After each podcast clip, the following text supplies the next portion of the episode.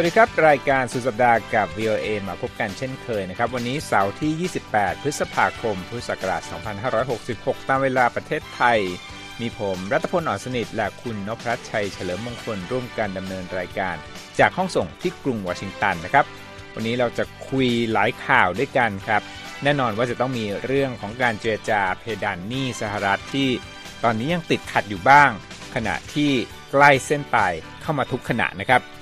การเมืองไทยครับยังคงเป็นที่สนใจของสื่อต่างชาตินะครับ วันนี้เรามีรายงานจากรอยเตอร์ที่พูดถึงประเด็นการตั้งประธานสภาผู้แทนราษฎรของไทย และเรื่องสันติภาพชายแดนภาคใต้นะครับ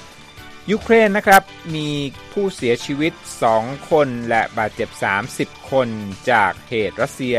โจมตีคลินิกในเมืองดนิโปรนะครับส่วนไต้หวันนั้นชี้ปัญหาซอฟต์แวร์ป่วนแผนส่งเครื่องบิน F-16 จากสหรัฐ ที่กัมพูชาครับพรรคของนายกรัฐมนตรีฮุนเซนยืนหนึ่งหลังจากที่พรรคฝ่ายค้านโดนตัดสิทธิ์ก่อนเลือกตั้ง ช่วงท้ายรายการวันนี้นะครับเขาบอกว่าสถิติพุ่งสำหรับวาฬเพชฌฆาตที่หงุดหงิดกับมนุษย์และวิ่งชนเรือ รวมทั้งข่าวเกี่ยวกับการที่ผู้โดยสารบนเครื่องบินของเกาหลีใต้นั้น เปิดประตูฉุกเฉินก่อนลงจอด อย่าลืมติดตามครับ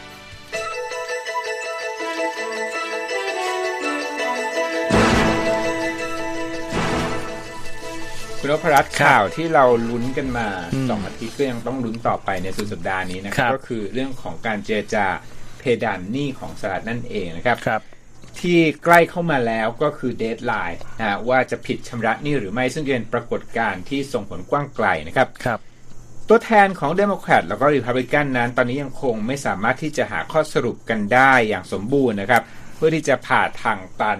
เรื่องการปรับเพดานหนี้สหรัฐ ขณะที่เส้นตายก็ใกล้เข้ามานะครับสาเหตุครับก็เพราะว่าทั้งสองฝ่ายนั้นมีความเห็นที่แตกต่างกัน ในประเด็นเรื่องการตั้งเกณฑ์ให้เคร่งครัดขึ้นสำหรับสวัสดิการบรรเทาความยากจนนะฮะครับเอาจริงๆโทนเมื่อวานนี้ยังดีอยู่นะครับที่ประธานาธิบดีโจไบเดนนั้นบอกว่ายังไงสหรัฐก็ยังมีความสามารถที่จะชำระหนี้ได้มาฟังบางส่วนบางตอนกันครับ The negotiations we're having with Speaker McCarthy is about the outlines of what the budget will look like, not about default.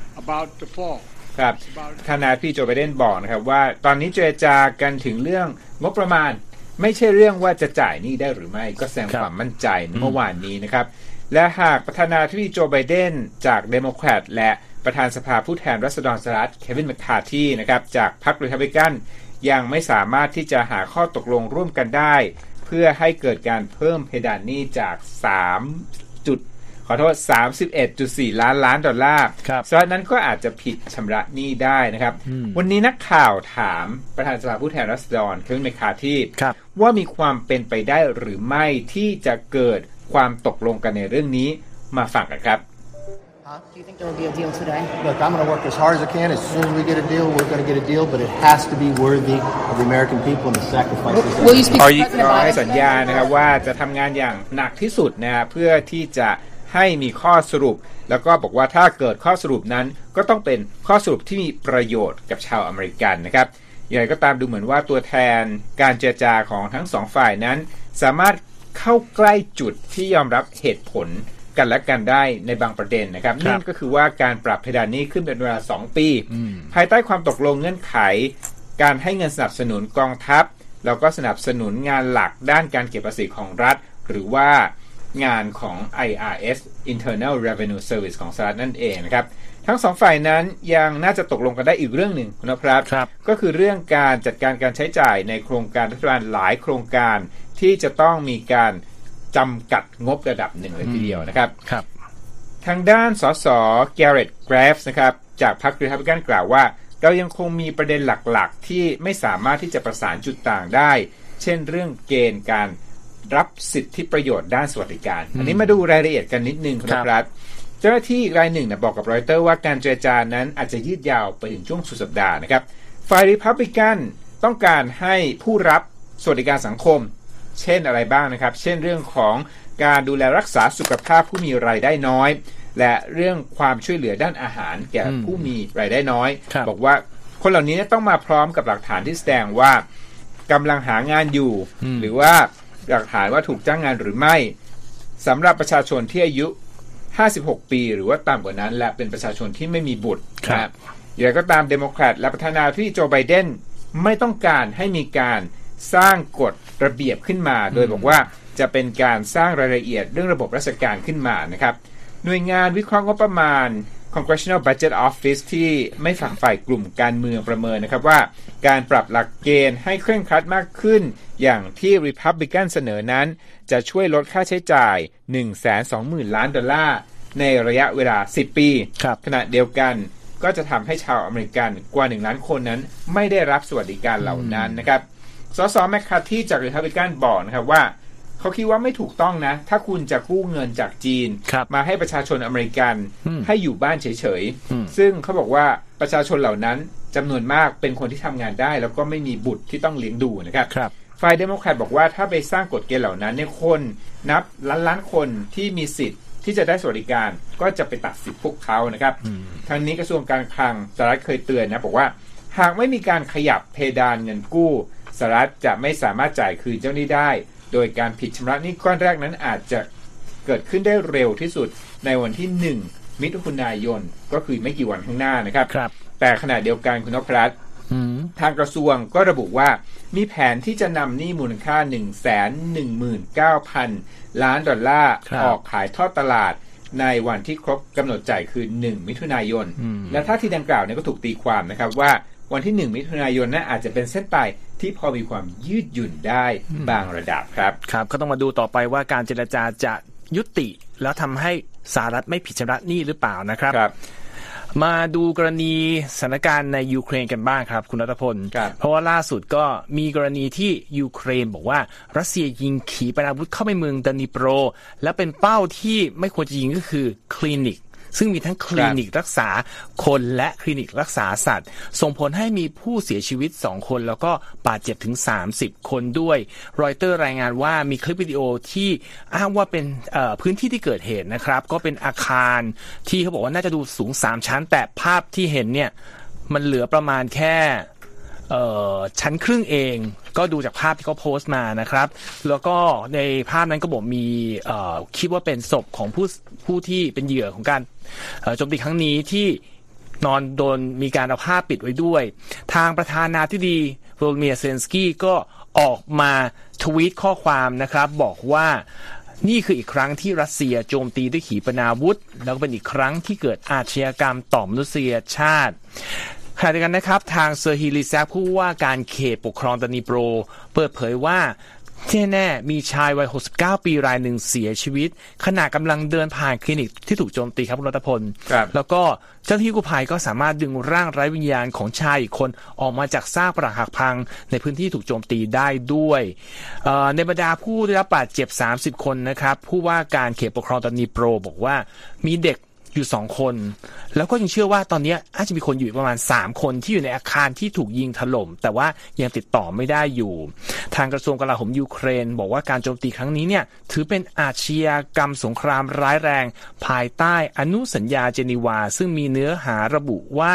ควรจะมีการปฏิบัติต่อทหารและพลเรือนในช่วงเกิดสงครามได้อย่างไร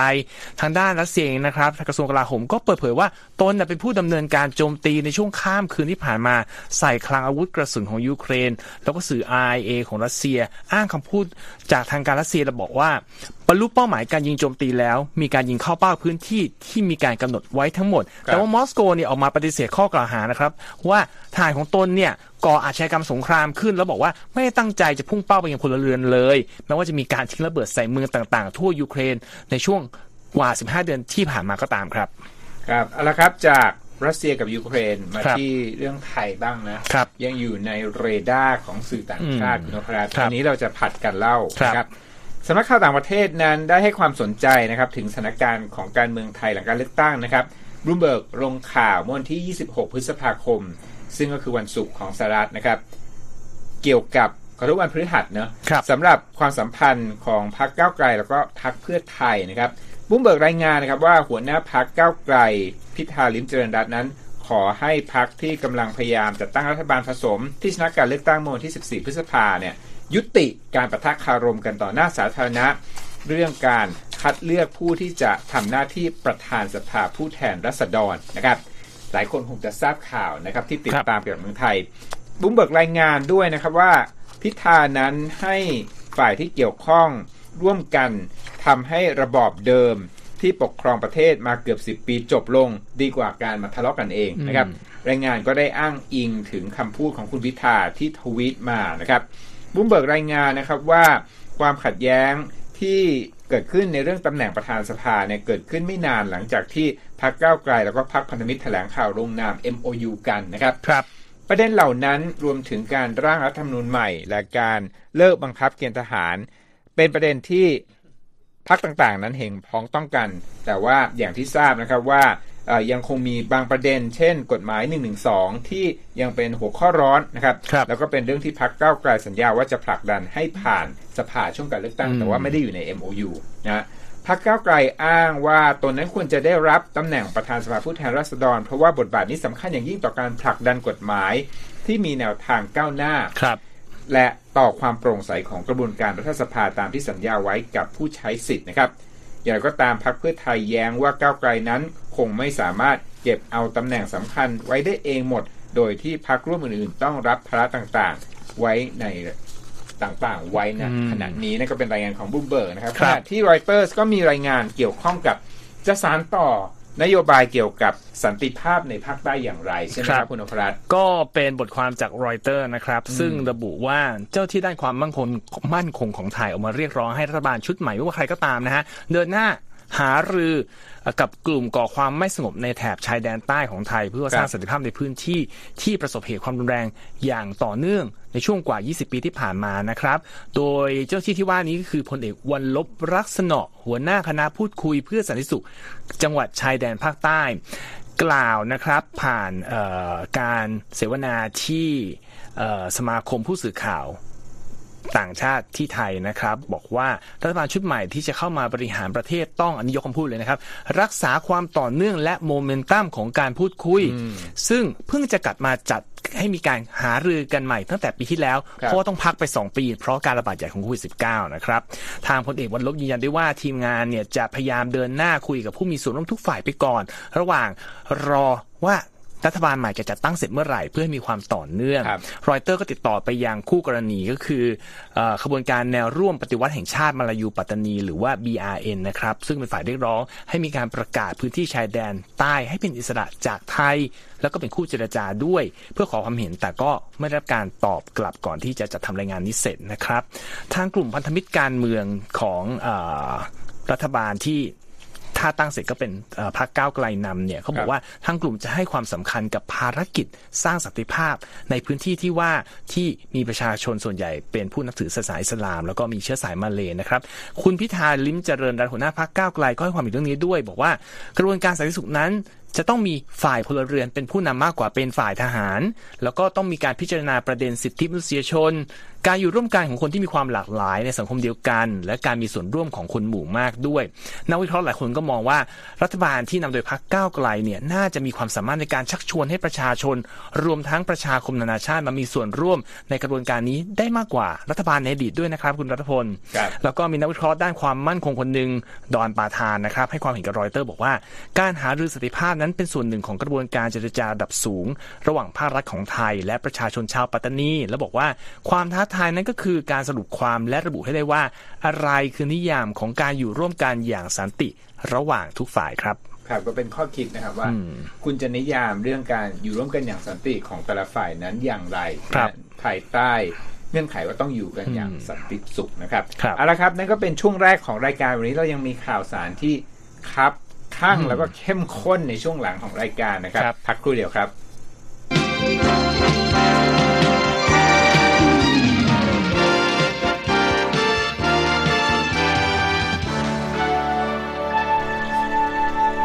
ครับตามสัญญานะว่า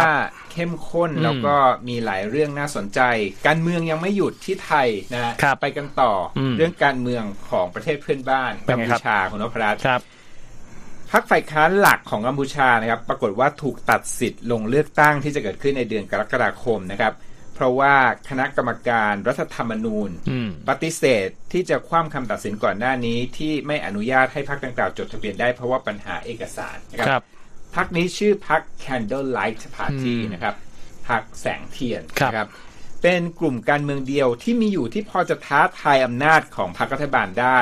เผชิญกับความพ่ายแพ้ในชั้นอุทธรณ์ครั้งนี้นะครับ เมื่อคณะกรรมการรัฐธรรมนูญของกัมพูชาระบุในแถลงการณ์สั้นๆว่า การยื่นขอร้องเรียนไม่เป็นไปตามกฎหมายนะครับครับคำตัดสินในครั้งนี้ถือเป็นที่สิ้นสุด และไม่สามารถยื่นอุทธรณ์ต่อได้ตามรายงานของ AP นะครับครับ ศาลของกัมพูชานั้นมักถูกมองว่าอยู่ภายใต้อิทธิพลของรัฐบาลนายกรัฐมนตรีฮุนเซนนะครับครับแล้วก็พรรคของฮุนเซนที่ชื่อพรรค Cambodian People's Party เรียกย่อๆว่า CPP นั่นเองนะครับครับเมื่อวันที่ 16 พฤษภานะครับคณะกรรมการการเลือกตั้งของกัมพูชานั้น ตัดสินว่าพรรค Candlelight Party เนี่ยขาดคุณสมบัติ เพราะว่าไม่ยื่นเอกสารตามที่มีการตั้งกฎเอาไว้นะครับ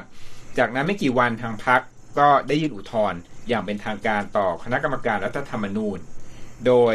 ขอให้มีการคว่ำคำตัดสินของคณะกรรมการการเลือกตั้งนะครับ ทางด้านโฆษกของพรรคแคนเดลไลน์นะครับ กิมซาวพิริตบอกว่ารู้สึกเสียใจต่อการพิจารณาครั้งนี้ ที่เพิ่งออกมา แล้วก็บอกว่าการตัดสินเนี่ยเป็นการปิดโอกาสผู้สนับสนุนของพรรคที่มีเป็นละล้านคนทั่วประเทศครับไม่ให้สามารถที่จะเลือกพรรคที่พวกเขาต้องการได้นะครับ แล้วฝ่ายอเมริกาก็มีปฏิกิริยาเช่นกันคุณนพรัตน์แถลงการของสหรัฐนั้นออกผ่านกระทรวงการต่างประเทศนะครับอืมบอกว่าทางสหรัฐเนี่ยจะไม่ส่งเจ้าหน้าที่มาสังเกตการการเลือกตั้งในครั้งนี้ครับแล้วก็รู้สึกกังวลอย่างลึกซึ้ง จากการตัดสินห้ามไม่ให้พรรคแคนเดลไลท์นั้นมีส่วนร่วมในการเลือกตั้งนะครับ ในกัมพูชานะครับมีครัผู้บลงทะเบียนจะเลือกตั้งเกือบ 10 ล้านคนนะโอ้9ล้าน7แสนคน การเลือกตั้งจะเกิดขึ้นในวันที่ 23 พฤษภาคม เป็นการชิงเก้าอี้ในสภา 125 ที่นั่งนะครับ มีตัวเลือกพรรคต่างๆ 18พรรคครับ แต่ว่าพอพักแคนเดลไลท์ถูกตัดสิทธิ์เขาบอกว่าที่เหลืออยู่เนี่ยเป็นพักของฮุนเซนอืมแล้วก็พักของพักพวกฮุนเซน รวมถึงพักเล็กๆ ที่ไม่เป็นที่รู้จักในระดับประเทศนะครับครับ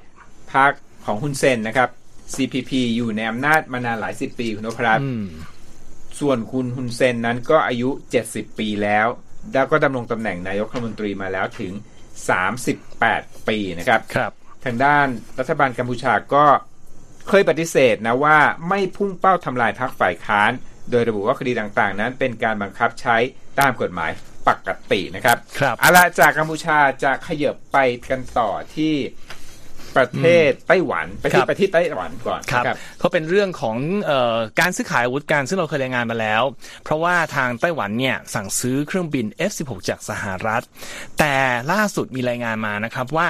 เกิดโรคเลื่อนอีกแล้วครับเขาสั่งซื้อถึง 66 ลำเลยนะ คุณรัตพล ทางอ่าสภาคองเกรสของสหรัฐเนี่ยอนุมัติการขายไปตั้งแต่ปี 2019 แล้วก็เมื่อ เร็วๆนี้เองทางอ่ารัฐมนตรีกลาโหมไต้หวันชิวกัวเชิง บอกว่าจริงเอ่อน่าจะมีการได้รับสักเอ่อสองลำเร็วๆนี้ภายในเอ่อปีเนี้ยแล้วก็มาประกอบประกาศใหม่ว่าไม่ได้แล้วต้องได้ปีหน้า แต่ล่าสุดในวันศุกร์มีรายงานข่าวว่าเอ่อ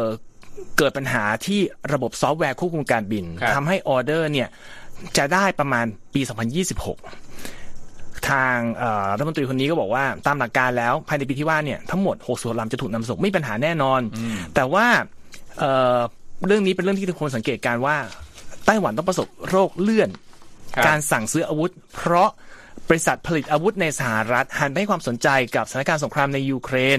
ก็ต้องผลิตของแล้วก็นำส่งความช่วยเหลือไปทางเอ่อยูเครนมากกว่าปกติ จนเหมือนเหมือนจะลืมทางนี้ไปเรียบร้อยแล้วครับแต่ว่าเรื่องนี้ก็ขัดแย้งกับจุดยืนของคณะกรรมาธิการสภาผู้แทนราษฎรสหรัฐว่าด้วยพรรคคอมมิวนิสต์จีนที่บอกว่าการนำส่งอาวุธให้กับไต้หวันเนี่ยเป็นประเด็นที่มีความสำคัญจริง ๆ แล้วก็คณะกรรมการชุดดังกล่าวเนี่ยเมื่อวันพุธที่ผ่านมานะฮะเพิ่งนำเสนอนโยบาย 10 ข้อให้สภาคองเกรสนำไปปฏิบัติ หนึ่งในนั้นคือบอกว่าสหรัฐควรนำส่งอุปกรณ์ทางทหารที่ค้างไต้หวันอยู่ได้แล้วคำแนะนำอื่นเขาบอกว่าเป็นเรื่องของการยกระดับความสามารถด้านกลาโหมของไต้หวัน เมื่อไม่นานมานี้นะครับอย่างที่บอกฮะถ้าจะทักว่าทำไมถึงเลื่อนอีกแล้ว รัฐบาลไทเปบอกว่าเครื่องบินรบ F16 เนี่ยสองลำอย่างน้อยนะควรจะมาถึงตุลาถึงธันวานี้ครับ แต่ตารางก็เลื่อนเป็นกรกฎาหรือกันยาปีหน้า เสร็จแล้วก็ต่อเรื่องงานนี้อีกทีหนึ่งครับทางโฆษกของบริษัทล็อกฮีดมาตินผู้ผลิตเครื่องบิน F16 เนี่ยบอกกับสื่อบลูมเบิร์กว่า ตอนนี้บริษัทกำลังพูดอย่างเพราะๆ หาทางทำงานร่วมกับรัฐบาลสหรัฐอย่างใกล้ชิด เพื่อจัดการความท้าทายต่างๆ เพื่อสนับสนุนเป้าหมายด้านความมั่นคงของสหรัฐไม่ได้พูดถึงไต้หวันซะทีเดียวนะครับครับแปลว่าอะไรก็ยังไม่ทราบ แล้วก็เมื่อเดือนที่แล้วนะครับสสไมเคิลแมคคอร์คณะประธานคณะกรรมาธิการกิจการระหว่างประเทศสภาผู้แทนราษฎรสหรัฐ ก็เพิ่งไปเยือนไต้หวัน แล้วก็บอกผู้สื่อข่าวว่าตนเนี่ยกำลังเร่งกระบวนการนำส่งอาวุธให้กรุงไทเปอยู่ แล้วระบุด้วยว่า ในเรื่องของอาวุธยุทโธปกรณ์นั้น ผมลงนามอนุมัติการนำส่งทั้งหมดแล้วกำลังทำทุกอย่างเท่าที่ทำได้ เพื่อเร่งกระบวนการนี้ แล้วก็มีความเห็นจากรูเพิร์ตแฮมมอนด์เชมเบอร์สเป็นประธานหอการค้าสหรัฐไต้หวันนะครับ บอกกับ VOA ภาคภาษาจีนกลางว่าความช่วยเหลือทางทหาร จากต่างประเทศให้ไต้หวันนั้น จริง ๆ แล้วมันเป็นแค่จิ๊กซอว์ตัวเดียวเท่านั้น ก็คือเปิดทางให้เข้าใจว่ามันไม่ใช่ปัญเอ่อคำตอบของทุกอย่างในครับปัญหานี้นะครับเอาล่ะก็เป็นเรื่องราวของเครื่องบินรบที่ตอนนี้ครับประเทศไทยก็ให้ความสนใจอยู่เหมือนกันนะครับครับมาที่ตลาดหุ้นสหรัฐนะเป็นไงเราครับเรามองนะว่าความกังวลที่เกี่ยวข้องกับเพดานหนี้สหรัฐเนี่ยจะกระทบอย่างไรอืมเหมือนกับนักลงทุนคาดเดานะว่าครับในที่สุดแล้วจะหาทางออก โดย ดัชนีต่างๆ นั้นปิดบวกอย่างชัดเจนคุณวพรัตน์ครับดาวโจนส์ปิดบวกวันศุกร์มากขึ้นถึง 1%นะครับมาอยู่ที่ 33,093.34 ครับ S&P เพิ่มขึ้น 1.3%ครับ มาอยู่ที่ 4,205.45 NASDAQ บวก 2.19%มาอยู่ที่ 12,975.69 นะครับ ไปกันต่อนะครับครับที่เกาหลีใต้นะคครัรับบเกิดเหตุระทึกขวัญครั บบนเครื่องบินของสายการบินเอเชียนาแอร์ไลน์ของเกาหลีใต้ขณะที่ลงจอดที่สนามบินท้องถิ่นนะครับเขาบอกว่ามีผู้โดยสารรายหนึ่งคุณผู้ชมครับลุกขึ้นมาเปิดประตูฉุกเฉินจนทำให้ความดันภายในห้องผู้โดยสารปั่นป่วนอืมและมีผู้ได้รับบาดเจ็บเล็กน้อย 12 คนนะครัครับบกระทรวงคมนาคมของเกาหลีใต้ระบุนะครับว่า ผู้โดยสารจำนวนหนึ่งบนเที่ยวบินลำดังกล่าวนั้นพยายามที่จะ เข้าขัดขวางผู้ก่อเหตุรายนี้อืมที่จะเปิดประตูฉุกเฉินของเครื่องให้ได้พอควรนะครับครับขณะที่กัปตันนั้นกำลังนำเครื่องลงจอดที่สนามบินเมืองแดกูครับซึ่งอยู่ทางใต้ของประเทศอืมก่อนที่จะมีการควบคุมตัวผู้โดยสารคนดังกล่าวสำเร็จ และครับส่งต่อให้กับเจ้าหน้าที่ตำรวจของสนามบิน เพื่อดำเนินคดีต่อไปอืมไม่มีการระบุอัตลักษณ์ว่าเป็นใครอายุเท่าไหร่เพศอะไรนะครับ ข้อมูลจากกระทรวงคมนาคมของเกาหลีใต้ระบุครับว่ากฎหมายว่าด้วยความมั่นคงทางการบินนั้นห้าม ไม่ให้ผู้โดยสารกระทำการใด ๆ กับประตูทางออกฉุกเฉิน และอุปกรณ์บนเครื่อง โดยผู้กระทำผิดนั้นอาจถูกลงโทษสูงสุดจำคุก 10 ปีคุณนพรัตน์ครับแรงข่าวเปิดเผยด้วยนะครับว่าเครื่องบินลำดังกล่าว ซึ่งมีผู้โดยสารและลูกเรืออยู่ทั้งหมด 194 คนบินจากเกาะเจจู ไปยังเมืองเดกู ตามแผนการบินซึ่งปกติจะใช้เวลา 1 ชั่วโมง ขณะที่เกิดเหตุนั้น ตัวเครื่องอยู่เหนือสนามบินเดกูระดับความสูง 213 เมตร ก็คือกำลังลงจอดนั่นแหละนะครับอืมเอพีรายงานด้วยว่ากัปตันเที่ยวบินนี้สามารถนำเครื่องลงจอดได้อย่างปลอดภัย แม้ประตูเครื่องโอ้ยังเปิดอยู่ก็ตามครับเก่งมากเลยครับ อ่าเอาละข่าวสุดท้ายวันนี้คุณนพรัตน์ครับ เป็นเรื่องการอยู่ร่วมกันของมนุษย์และสัตว์โลกนะครับ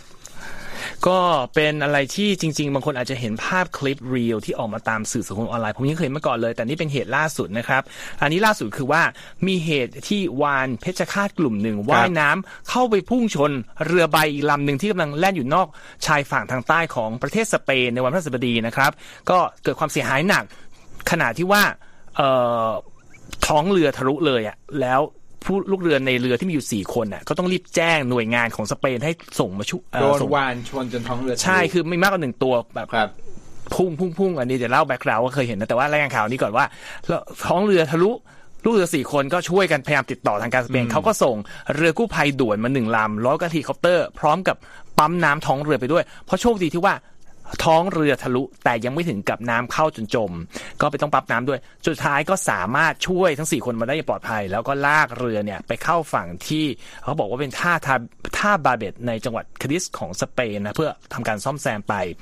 มีข้อมูลจากกลุ่มวิจัยชื่อ GTOA ครับคุณรัตพลครับเขาบอกเป็นกลุ่มที่ติดตามประชากรวายออก้าคือวานเพชฌฆาตเนี่ย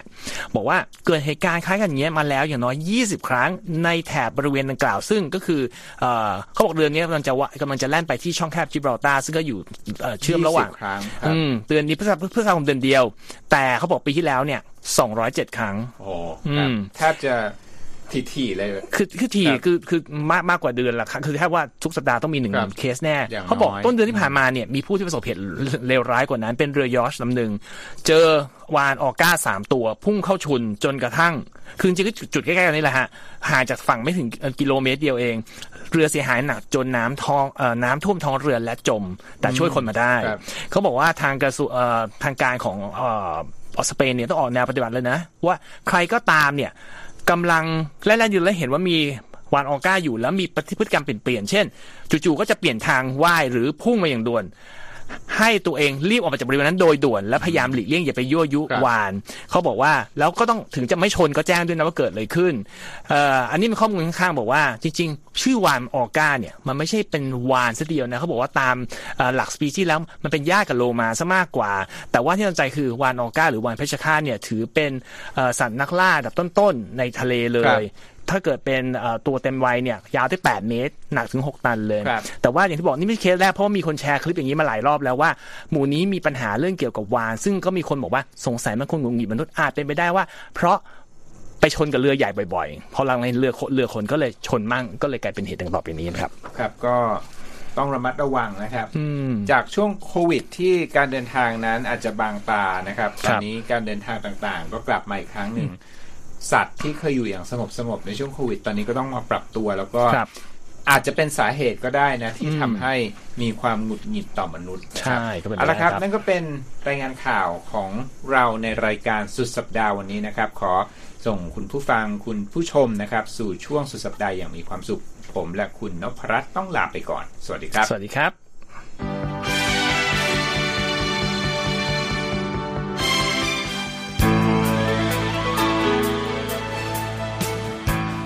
ครับ และที่จบไปเป็นรายการจาก VOA ภาคภาษาไทย รายงานสดส่งตรงจากกรุงวอชิงตันประเทศสหรัฐ คุณผู้ฟังสามารถติดตามข่าวสารจากทั่วโลกได้ในทุกที่ทุกเวลา ที่เว็บไซต์ voa thai com รวมถึงทุกช่องทางในโซเชียลมีเดีย Facebook YouTube Twitter และ Instagram เริ่มต้นวันด้วยการอัปเดตข่าวสารจากทั่วโลก ผ่านรายการข่าวสดสายตรงจาก VOA ภาคภาษาไทย และสุดสัปดาห์กับ VOA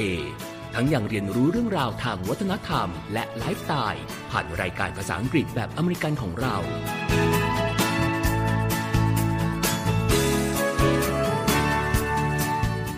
ติดตามความเคลื่อนไหวในประเทศสหรัฐ การเมืองอเมริกันพร้อมเข้าใจที่มาที่ไปของเหตุการณ์สำคัญ รวมถึงข่าวต่างประเทศ จากแหล่งข่าวที่เชื่อถือได้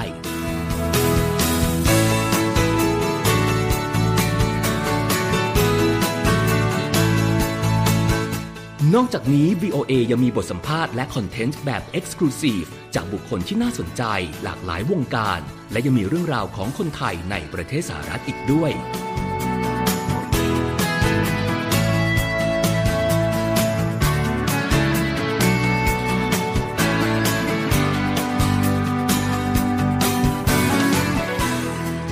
อบคุณนะครับที่ให้ VOA ไทยเป็นส่วนหนึ่งในการติดตามข่าวสารสาระและเกร็ดความรู้ของคุณ จากรายการต่างๆ ที่เรามุ่งมั่นนำเสนอ เพื่อความเที่ยงตรง ทันเหตุการณ์ และมีประโยชน์ในทุกๆวัน